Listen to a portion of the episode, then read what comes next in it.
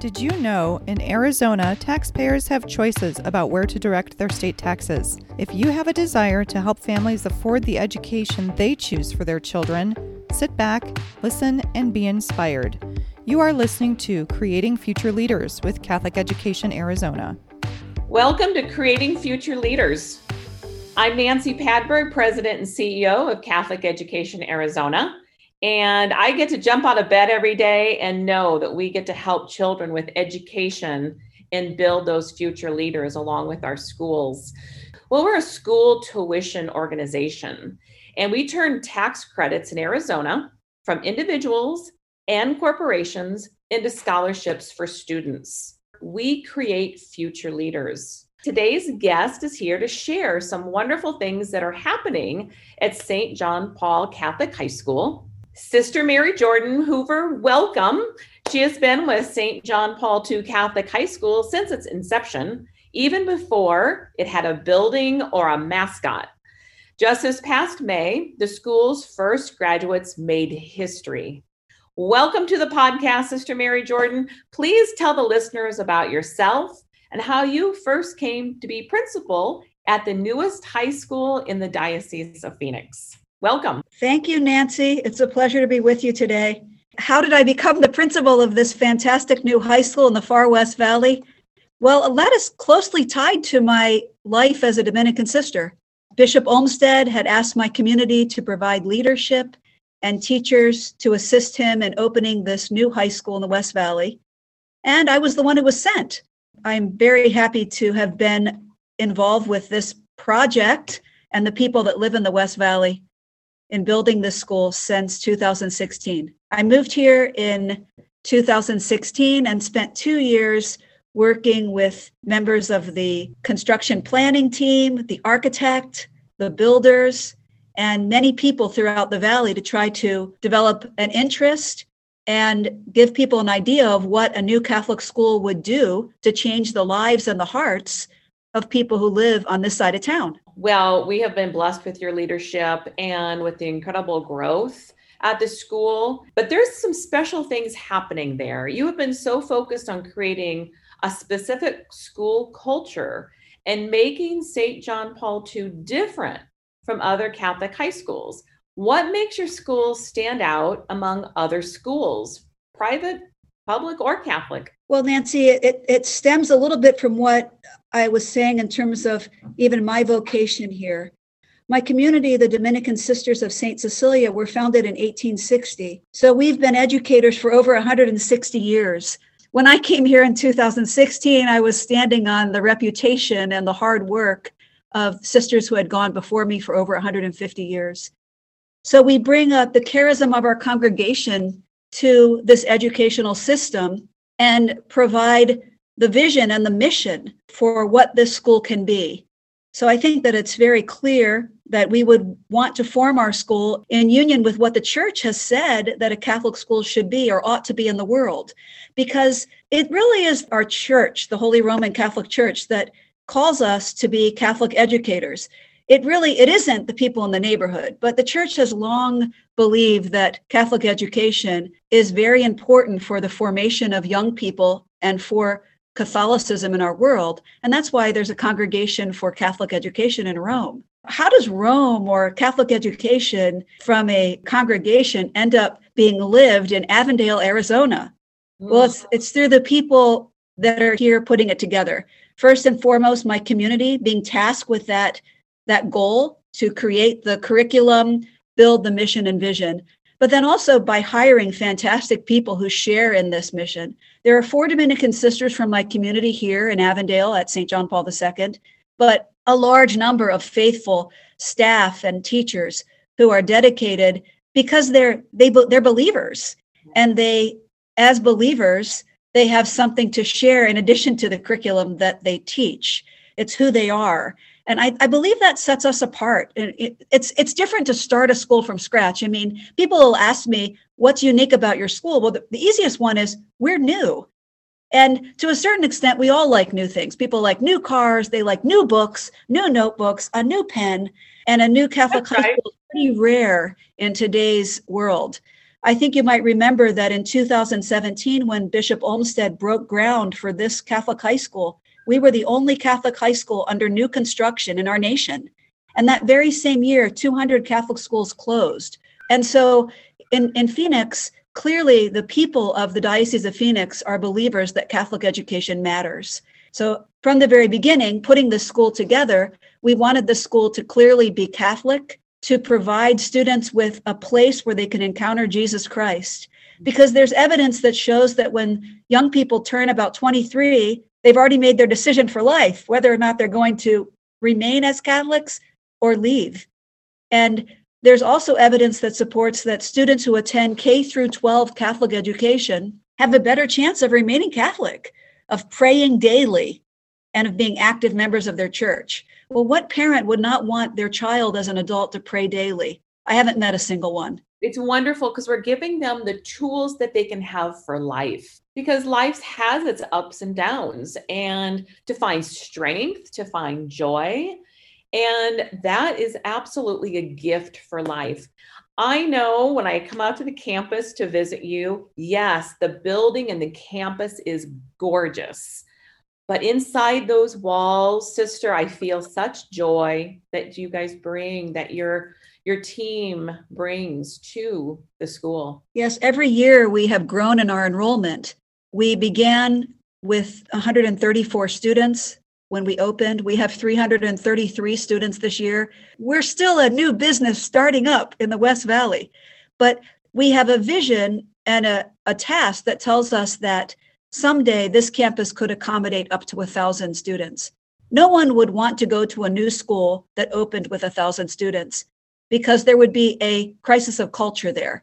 But in opening a school gradually with smart growth, we can develop traditions and customs that help us to evangelize through Catholic education, because that's what our bishop has tasked us with, the mission to evangelize through Catholic education. This isn't a public school. It's not a school with public goals. It's a school that wants to inspire a supernatural vision. We are a school that has a curriculum that's Catholic, that has a Catholic worldview. This is what our students deserve. 97% of our students are Catholic. This means only a few of them aren't when you have a population of 333. So 97% of our students are Catholic. About 50% of them come from public schools. So Catholic families that are living in the West Valley but did not have the opportunity to attend a Catholic elementary school. And the other 50% have attended Catholic schools in our diocese, which are many. St. Thomas Aquinas, St. John Vianney, St. Vincent de Paul, Our Lady of Perpetual Help, St. Agnes. There are schools from around the diocese that have sent their graduates to us, or their graduates have chosen to attend here. We also have students here that come from Catholic parishes in the West Valley that don't have a school. I'm thinking of St. Henry's in Buckeye and St. Augustine in West Phoenix, and there are others. So we are providing an education for a wide variety of people who live in the West Valley. And what we have in common is Jesus Christ, and that's evident. So when you talk about coming to a school and seeing joy, I can only thank God for that. The culture really is built on trust, respect, and values, and Jesus Christ, and joy, and it truly is felt within those walls. And to experience that on a daily basis has to be life-changing and transformational beyond the curriculum, right? In the spirit, in the soul. We are the only school in the diocese that offers a 4-year ethics and culture curriculum. This was developed by the Dominican Sisters of Saint Cecilia when we opened another new high school in the Diocese of Arlington, Virginia. And in addition to 4 credits of religion, our students earn 2 credits in ethics at St. John Paul II. This means that our students are studying the philosophy of the human person based on the teachings of St. Thomas Aquinas as freshmen. Then as sophomores, they take a course called Principles of Ethics. When they're juniors, they study bioethical issues. So they're learning how to apply what they learned in ethics. This is something that will help our students throughout their whole life, because we live in a culture where many Catholics don't understand the ethical implications of science on the human person. And by providing clear instruction in philosophy, we're able to assist our students to think critically, especially about moral and medical issues that are going to be part of their lives. And this is something that really can help families as well, because we know that every family also faces members of the family getting older and members of the family needing to make decisions regarding medical care. And our school is providing students with an opportunity to really think and learn about how to make decisions that adults have to make in life, instead of just following the latest podcast, which tells them to do this or that. We're making them seekers of truth. We're providing them with a curriculum that enables them to seek truth in all things. And that's a foundation that will help them in every stage of their life. I'm going to switch gears just a little bit and talk about tax credits a little bit. How did you first react when you learned that tax credit scholarships are available in this great state of Arizona to help families pay for tuition? I was really amazed, and admittedly, I'm still learning, because Arizona is a leader in this area, and it's very unique compared to other dioceses in the U.S. And I've been a principal in 5 dioceses. But here in Arizona, because of the tax regulations, taxpayers and corporations are able to make contributions to help students to receive a great Catholic education. Ordinarily in the U.S., Catholic schools require families to pay high tuition. This is a reality. And in Arizona, we're able to provide tuition at an affordable rate thanks to the tax credits that exist in our state. We are incredibly fortunate here in Arizona, and we're able to help the underserved. And the underserved can take on a lot of different definitions. It could be a family of 6 children. It could be a family of low income. There's a lot of different scenarios that are present to be able to provide this kind of financial support, to have the kind of choice of schools that's best for the child, best for the family. It makes Catholic education attainable for everybody. In this way, it makes Catholic education in Arizona truly Catholic, because we're not serving a population that's elite only. We're allowing families who want their children to have a great education to apply and to obtain the resources that they need in order to provide for their kids. And I think this is one way that the tax dollars actually support the right of parents to choose education for their children, because parents are the primary educators of their children. Yes. The public system is not the primary educator of the child. The parents are. And as Catholics here, with organizations like Catholic Education Arizona, we can support families in this way. We have had a few programs together. Catholic Education Arizona has worked with St. John Paul on a couple different programs. Would you share a little bit maybe about how companies could get involved in supporting the school, students, and the families? Last year, Catholic Education Arizona sponsored our first corporate breakfast at St. John Paul II. And we're a new school. So right now, there are only 37 alumni, and they're all under the age of 19. Typically, Catholic schools have alumni and friends and benefactors from the many contacts from people who attend the school. At St. John Paul II, we don't have adults who are alumni. And so last year, CEA sponsored a corporate breakfast, and we were able to invite corporations that knew about St. John Paul II and wanted to learn about how they could put their tax liability at the service of students, children throughout the West Valley. And this was successful for us because some of the companies decided to direct some of their tax liability toward Catholic Education Arizona with the intention of supporting students who would attend our school. So this was fantastic for St. John Paul II. And it's one of the ways that we can work together to provide for the families in the West Valley. I definitely want to thank Grand Canyon University. They certainly have been an incredible partner of ours, and I believe for your school as well.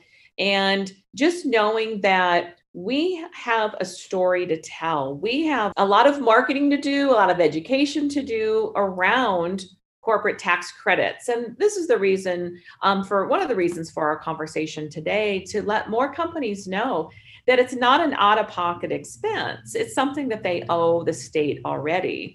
They can participate in a contribution. It's a redirection of tax dollars, not a donation.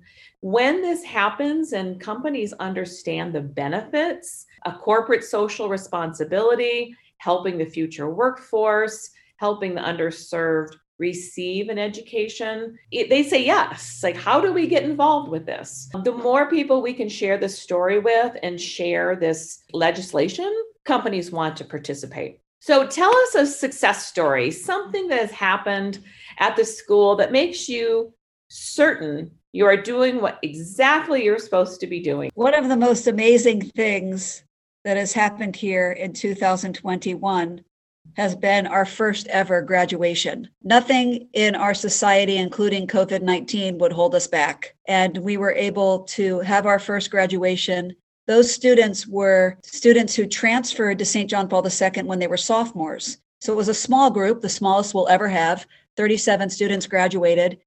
100% of them were accepted and planned to attend colleges or universities, and high percentage of them, I mean, something like 88% said that during their time at St. John Paul II, their relationship with Christ grew. Many of them said that they hope to go on to earn a master's degree. And this is terrific because we know that not all of the students who graduated have parents who went to college. So they're going to be the first that from their families that are going out to colleges. And it just gives them a lot more opportunities than their parents had. But I'm particularly proud of the fact that they were such a joyful group of graduates, students who had really learned to live here, and they absorbed our mission, and they're going to go out and they're going to help other people to see what an education at St. John Paul II can do in the lives of individuals. God is good. All the time. Anything else you would like to add? The school website, upcoming events, if someone wants to go on a tour, tell us a little bit about where they can find this information. We welcome visitors to our school. We welcome people to plan a visit. We don't have a large enough staff to have someone show up at the door and just walk in for a tour, but we welcome people who are listening to this podcast who want to know more about St. John Paul II to contact the school. They can contact Matthew Gonzalez, the director of admissions, if they want information about the school and future attendance at the school. They can contact me if they want to learn more about the way the school is run and the vision and desire for our graduates. And we'll set up a time to meet with individuals to share what's going on at the school face to face, because we know that this school is here to help everyone in the diocese. It's not just for the people who are attending right now. So they can contact us at the school. The best way to find the numbers is through our webpage, which is at jp2catholic.org. That's jp2catholic.org. Or simply Google St. John Paul II Catholic High School, Avondale. We'll be popping right up. We would welcome visitors. Anything you want to add? Well, we just had our first homecoming, because since we now have alumni, we could have a homecoming football game and a homecoming dance. And our football team had a huge victory, 54-0. Wow. There are so many neat things associated with the first ever homecoming. It was the first time that we had a fight song. We had a pep band in the stands for the first time. So we really are growing as an organization. And I know that the folks that have supported us will share our joy in these little things that help to create a culture that is firm, so that in 50 years or 100 years, St. John Paul II Catholic High School will still be doing what we're doing today, creating a place of encounter with our Lord Jesus while providing an outstanding Catholic education that gives our students opportunities beyond what they would have if they went to their neighborhood school. Thank you, Sister. To learn more about how you can create future leaders with Catholic Education Arizona, visit our website at www.ceaz.org, or you can call us at 602-218-6542. We can also help with those corporate tax credits, walk you through it, and show you how you can contribute to Sister Mary Jordan's school. I want to thank Sister Mary Jordan for being a part of the podcast and for all she does at St. John Paul II Catholic High School. I wish you all the best this year. And thank you to our listeners for being with us today. And I always like to say, it's a great day at CEA. See you soon. You have been listening to Creating Future Leaders with Catholic Education Arizona. For more information, visit us at www.catholiceducationarizona.org.